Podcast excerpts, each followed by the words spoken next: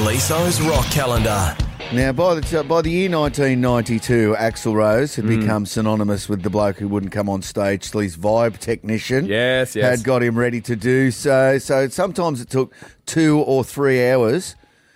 They'd come on stage two or three hours late. Is that right? Yeah.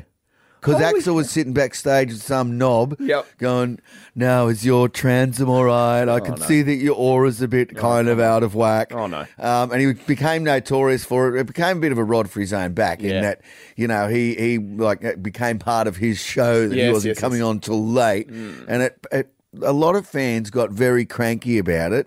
Um, and in one instance, in uh, 1991, um, he was um, t- Axel was said to have incited a riot Yeah? at a gig in St. Louis. Okay. Um, so when they returned to um, uh, Chicago in 1992, there was a sheriff ready to arrest him. Oh. Um, so he dodged the cops and uh, blew out a couple of gigs and left town, which is what anyone, any brave soul would do. 100% because they had to cancel their gigs in Detroit, didn't they? after Yes, that? in Detroit and Chicago. And the Yeah. thing is, look, it's happened to me. Oh, it has happened. Here we go. Here we go, Australia. what do Uh, we you got, go- We guys? were in a town. I'm not going to say which town. Okay. We were out on a night. Uh, we were drinking tequila. Oh, no. And um, something happened, and I came back to this big scene that had gone on, and one of our uh, road crew was lying there, prone on the ground, out like a light. Oh, Gone. right?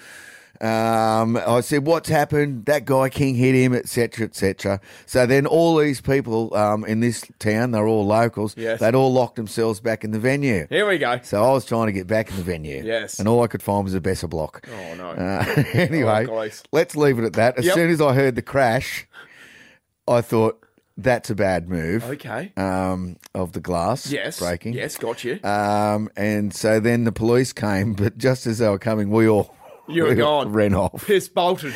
Piss bolted, as any brave soul would Oh, do. yeah, tough. Oh, I remember jumping fences. I lost, lost a thong, but I, the strange part is when you're in that state and you lose a thong, Oh. you keep the other one on. You have to. Yeah, yeah, yeah. What's the point of getting rid of both? You can't lose them both. Oh, I was ducking down behind trees and carrying on, and Oh, uh, man. and the next day I was sitting at the airport, and I, I I actually I was woken up said, oh, "Look, the police came round. Yeah. They want you to drop in and see him in the morning." Yeah, so I'm right. like, "Oh, really? Is that how the police work up here?" So- Oh, you got to drop in.